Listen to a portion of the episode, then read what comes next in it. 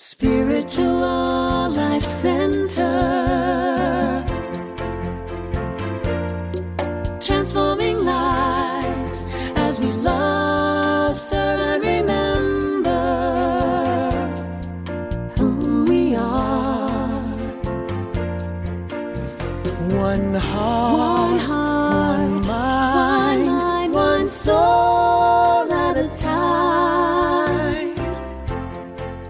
Greet you in the name of all that is good, all that is sacred, and in the warm and loving energy of this community, Spiritual Life Center. If you're joining us for the first time, we especially want to welcome you because we know that you are not here by accident. You're here by divine appointment. Thank you for joining us on your unique path today, and we hope you enjoy this special message from this past Sunday's service.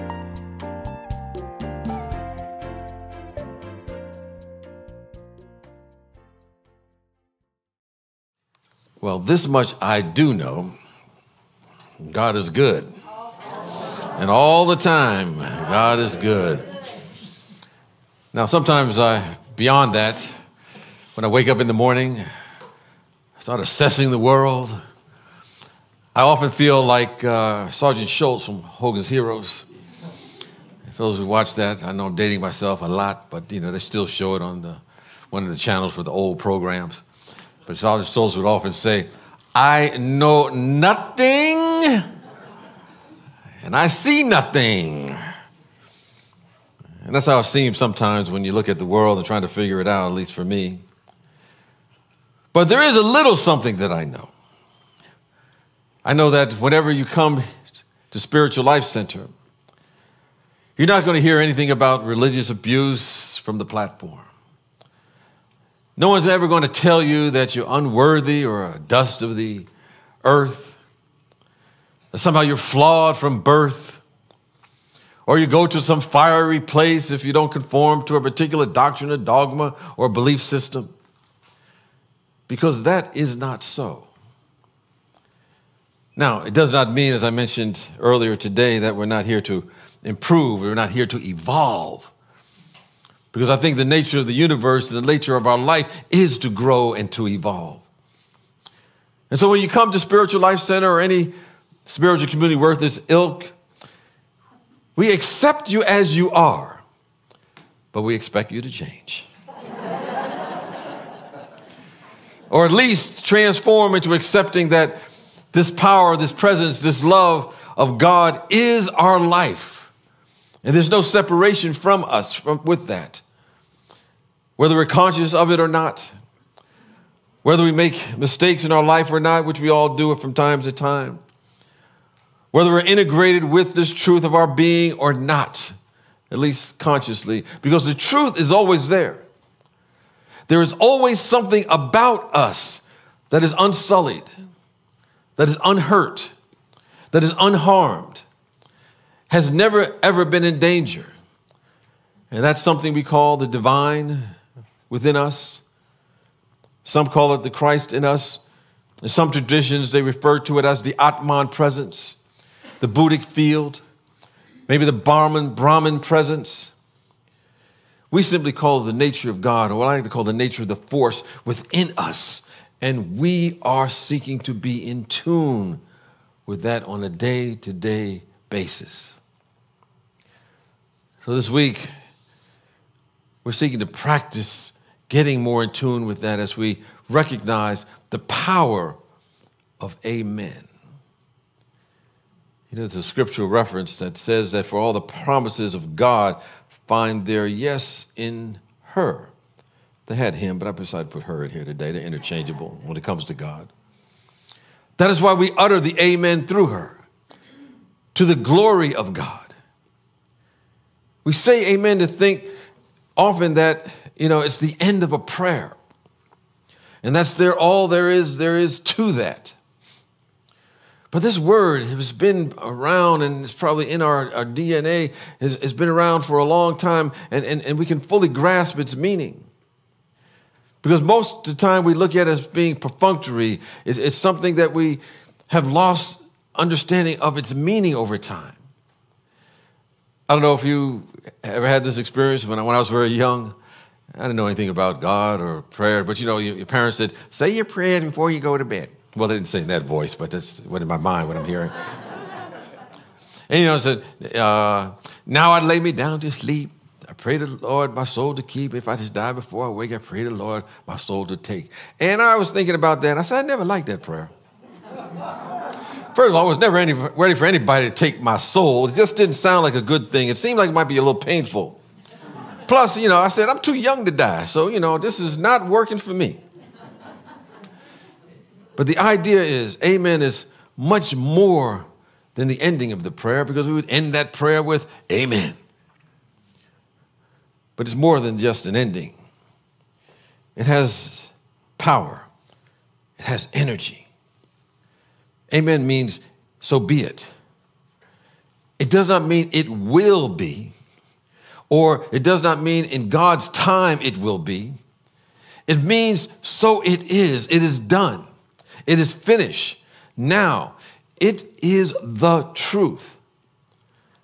And that amen is reinforcing that truth within us. You know, in the ancient land of Kemet, also known as Egypt, Amen meant master or ruler. And that whatever we united our amen with becomes the master, becomes that which rules us. Put another way, anytime we accept something as true, we are saying amen to it. I often read biographies and uh, books about people and uh, famous people have done extraordinary things for my own inspiration from time to time. And I remember a while back I was reading uh, about Albert Einstein. And I read something that I didn't really know about at the time that he was often vilified, attacked, because he had come up with these new ideas, and particularly his theory of relativity. And, you know, people were just slinging arrows of, of hate toward him. And someone asked him about this. How do you feel about that? And he said, Those arrows of hate have been shot at me many times, but they don't touch me because they come from a world in which I do not inhabit. I do not live there. Therefore, it cannot touch me. In other words, he did not accept it. He did not say amen to that. He did not claim that as being truth is a fundamental truth that we will never experience anything in our life, in our body, in our body of affairs that we have not accepted on some level or another in our minds and in our hearts. And that's true for us as individuals, it's true for us as a collective society. And this, of course, plays into the law of acceptance, which really is part of this great amen. So, the question we have to ask ourselves what are we saying amen to? Often people make the mistake when they begin to understand this, what I call this new thought, metaphysical principles that we're part of. And I always say it's not new, it's just new to those who have been in the old for quite some time. But these principles have been around for thousands of years. But often people begin to focus their attention and they attach their amen to removing the negativity that's resisting their good in life. They focus on how to get rid of that. And so they may have a prayer that says, Oh God, I'm sick, I'm troubled, I'm unworthy, help me, amen. But what happens, we put all of our energy into removing the so called negativity, the things that we think there's wrong about us not right about us, where we don't feel good enough. And ultimately, that's all that we see, that's all that we feel. All the work we do then it ends up just trying to get rid of that negativity, what's not working. So we go deeper into that negativity. And sometimes people go into their parents and pockets of negativity that might be there, and they look for the negativity of the human race and that's been around for so long. And oftentimes they get so frustrated, they never get to the bottom of what's wrong at all, and then it becomes a drudgery to do the spiritual work. The idea is that we're not going into prayer. And every thought is a prayer, as we like to say. Every thought that we have with energy behind it is a prayer. We don't go into that to try to overcome negativity, overcome resistance. We go into prayer to use the great amen to have a spiritual realization of what is real, what is eternal, what is beautiful, what is lasting, and what is just. You know, in an earlier service, I had asked the group to engage in a group prayer with me with these affirmations. And they did a little reluctantly. I'm asking if you want to get and join with me this morning. Indulge James a little bit. So just repeat after me. I am a magnificent child of God. All I need is within me. I am an original blessing. All is well with my soul. Amen. That's it. when we say those words, something within our soul stirs up. This stirs up the cells of our body. I believe they begin to dance because there's some truth to that that we recognize. And when we use amen in this way, we're ending our prayer with a positive explanation by affirming the truth, by being in in tune with the qualities of the presence of God, which we are. We come from that divine stuff. As I like to say, we, you know, we got some diviner genes in us waiting to be expressed. And oftentimes I have to remind myself that when a lot of stuff is going on in our world, there's still all the goodness of God because the only thing that endures, the only thing that is real, the only thing that is eternal is this presence, is this force, is this reality. All the rest is an illusion because we created a sense of separation from our true identity. And I have to remind myself when I see things happening in the world that I have to sing this song that says, Only God is real, all the rest is just illusion. Only God, only God is real. Amen. I, I, can't sing as like as the Spice Girls, but you know, I, I just do my thing. But the psalmist right that goodness and mercy shall follow you all the days of your life. In other words, when this force, this presence, the qualities of God become our first, middle, and our last thoughts. We shall not want anything. Nothing shall be missing in us. And mercy, which is always the, the grace of the presence of God, will be with all the days of our life. We ask, what does that mean? We know that God is the all good, everywhere present in his fullness. I always like to say it's omniactive. And when our vibration is lifted, this goodness follows us all the days of our life. And mercy, mercy is the quality of the Spirit of requalifying our past and making everything new. We hear that statement I make all things new. It requalifies even our past, our past perceptions of things, our previous thoughts. It forms things that we have thought before into being in alignment with, with wholeness you know, I was shared that, you know, I had went to Ghana a number of years ago.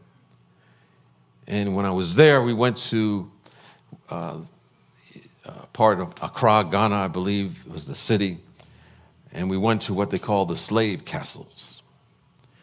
And in the slave castles, they had the door of no return where, where those individuals who were enslaved were uh, put on ships to be sent to uh, away from their home ripped away from their families. And needless to say, those that were there went through a lot of emotional experiences at times. They ran the gamut of anger and despair and feelings that some of us couldn't identify at that moment. And later on that day, we went to go to the, the chief's house, the palace. Now, the chief is the I guess you call the guru figure of the community. That's where everybody went to for kind of spiritual guidance. It was my interpretation. And we shared his, our experience and my experience, what I went through at that time. And he gave me a perspective that caused me to see things differently. And he said that time does not exist. And all that happens in life, all that happens simultaneously. That means a future life can influence not only the future and the present, but also the past. And so it's all of it's interacted, all of them are bumping against each other. And he said that what the message for me and all those were there, that if you live your life right now and with positive energy, not only will you affect future generations, you will renew and replenish past lives. And you'll begin descending a positive energy from the present to your ancestors, and they will be freed up as well. Blew my mind. but we began to say amen to that because we were speaking words that are beyond the understanding of three dimensional thinking, but still in the mind of spirit is nothing but the truth. But the difficulty, I think, for most of us, we have a tendency to look at our life through the past, through our childhood experiences. And oftentimes we pick childhood experiences and try to figure out the significance of them. And a lot of that is good work, it's always a good thing. But oftentimes we keep focused on the past, and then the future becomes a demonstration of that past, a repetition of that past. But the presence of God is always now. God is truth, now and forever, the same yesterday, today, and forever. And we want to hitch our amen to that truth. I was speaking to someone once that was told that, you know, it's interesting that you never know what's going on on the inside of a person. You know, everything on the outside seemed to be so magnificent. You know, a perfect life, had all the wonderful things you could think in life, uh, the benefits of life, blessed, you know, with good looks and and and and, and well-being. And but she was always told that you know, you know, there was something about her was no good. That you know, family was no good, her father was no good, she her brothers was no good. She had a, a lineage of no goodness in her life. And she said it was also reinforced by the religious messages that she received over time. Until one day, someone said something that clicked for her and said that your real identity is that you are a child of God, born an original blessing. You are a child of God, born of an original blessing. And something within her stirred up that, that this was the truth. And she began to say over and over again, I am a child of God, born of an original blessing. I am a child of God, born of original blessing. And she put her amen to that. And it transformed something over her time in her life, in her way of being. Saying amen to the all good of God that is here and now, that's what we want to do. So we vibrate at that level. Something in us is lifted up.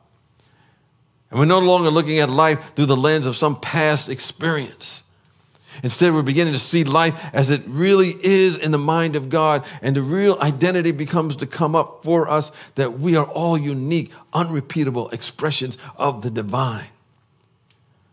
I often say that, you know, we see a lot of cacophony going on in the world and conflicts and all kinds of stuff going on. And I always believe that imagine if from the time of birth, every single child on the planet, from the time they were born to the time they shuffled off the mortal coil, continuously remembered and were told they are magnificent expressions of the presence of God.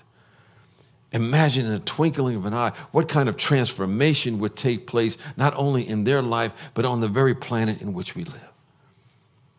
Because we're not only just magnificent expressions of God, but as the master teacher said, ye are the light. He didn't say that I'm the light. He didn't say, give me a light. He didn't say, give me a Bud Light or otherwise. He said, you are the light of every person that comes on the planet. And so we're here to outlevel our wattage, so to speak, and to reveal more and who and what we really are the difficulty is, of course, we often hear the static on the line. You know, the universe is often calling us and saying to us in so many words or in a feeling, I got a message for you. Or as I said in that, that, that movie, The Color Purple, that soundtrack, there was a the movie where that uh, the woman were hearing the voices of the choir and they were saying, God's trying to tell you something. God's trying to tell us something. The force is trying to tell us something. The presence of God is trying to tell something. But often we're not hearing it because our communications is cut off by the static. And then that static comes to take over our thinking. And we begin to start making decisions from that thinking and not decisions from the wholeness that we are. And the prevailing static is often fear. The prevailing static is often doubt. The prevailing static is often worry.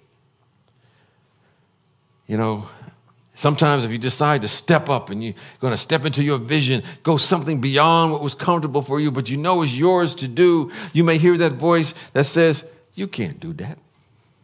Who do you think you are? And sometimes that voice comes from other people, but we don't listen to that. You know, I shared when I was uh, in high school, I went to a, you know, summer uh, debate program in uh, D.C. at Georgetown, and you know they had high school students from all over the country, and you know we were kind of getting ready, and we were supposed to be, you know, kind of good ones there. And I was talking about how I wanted to go to this particular selective school, and and there was folks around me that knew about how hard it was to get in there, and and they knew my background and you know where I come from, inner city school. They said that'll never happen, but I didn't listen to them. Thank goodness. And I did go to where I wanted to go. But that's static on the line. That's oftentimes fear. That's doubt that's being projected by other people. And oftentimes we begin to make decisions from the static rather from the truth. You have a friend from uh, Costa Rica, and as you know, Costa Rica does, has no standing army. And he said something very interesting for me to ponder and think about.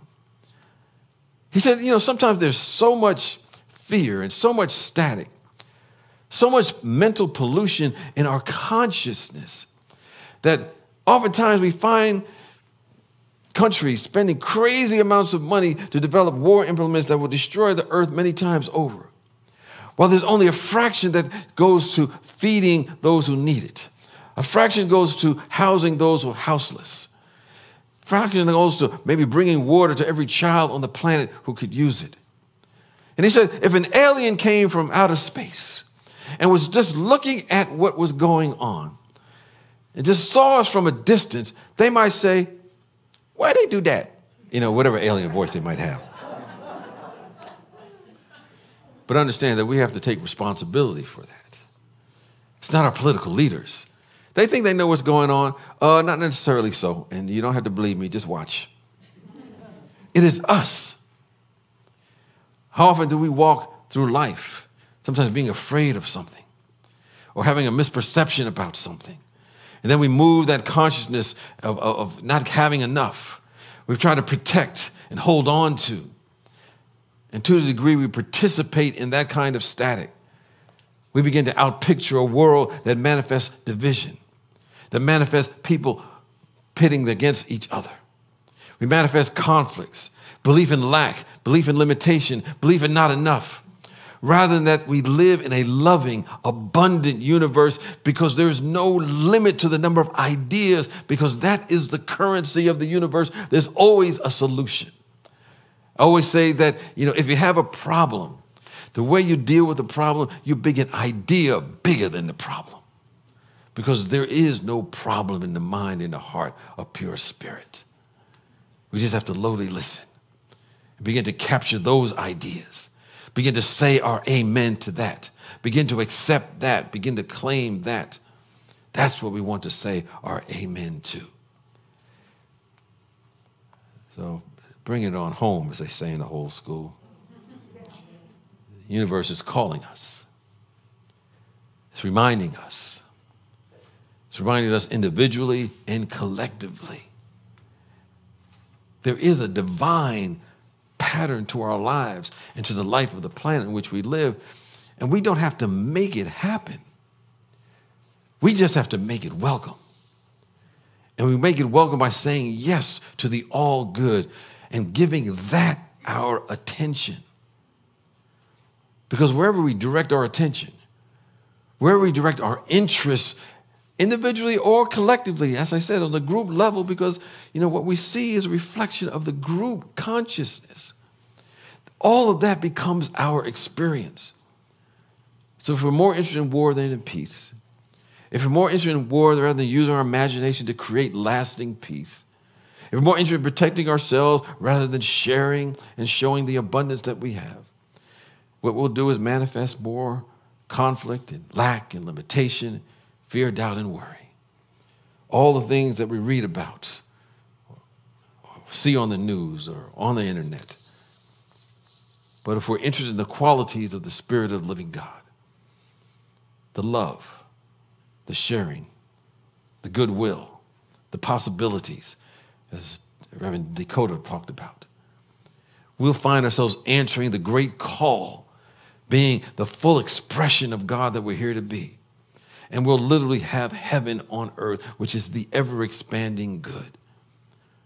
You know, as the master teacher said in the Gospel of Thomas, one of those books that didn't make it in the official Bible, he said that the kingdom of heaven is spread out all over the earth, but men and women see it not.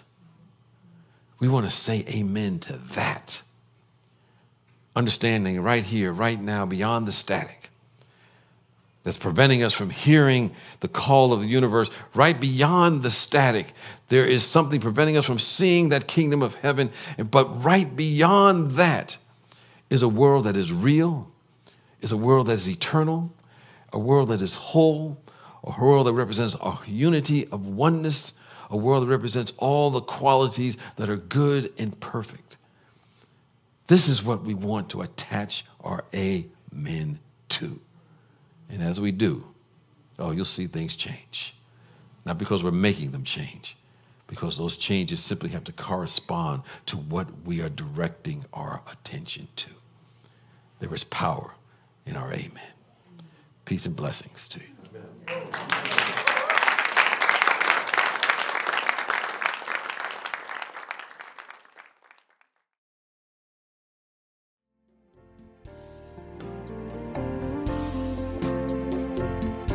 We are grateful for the opportunity to share with you today and hope you've taken something from this Sunday's message.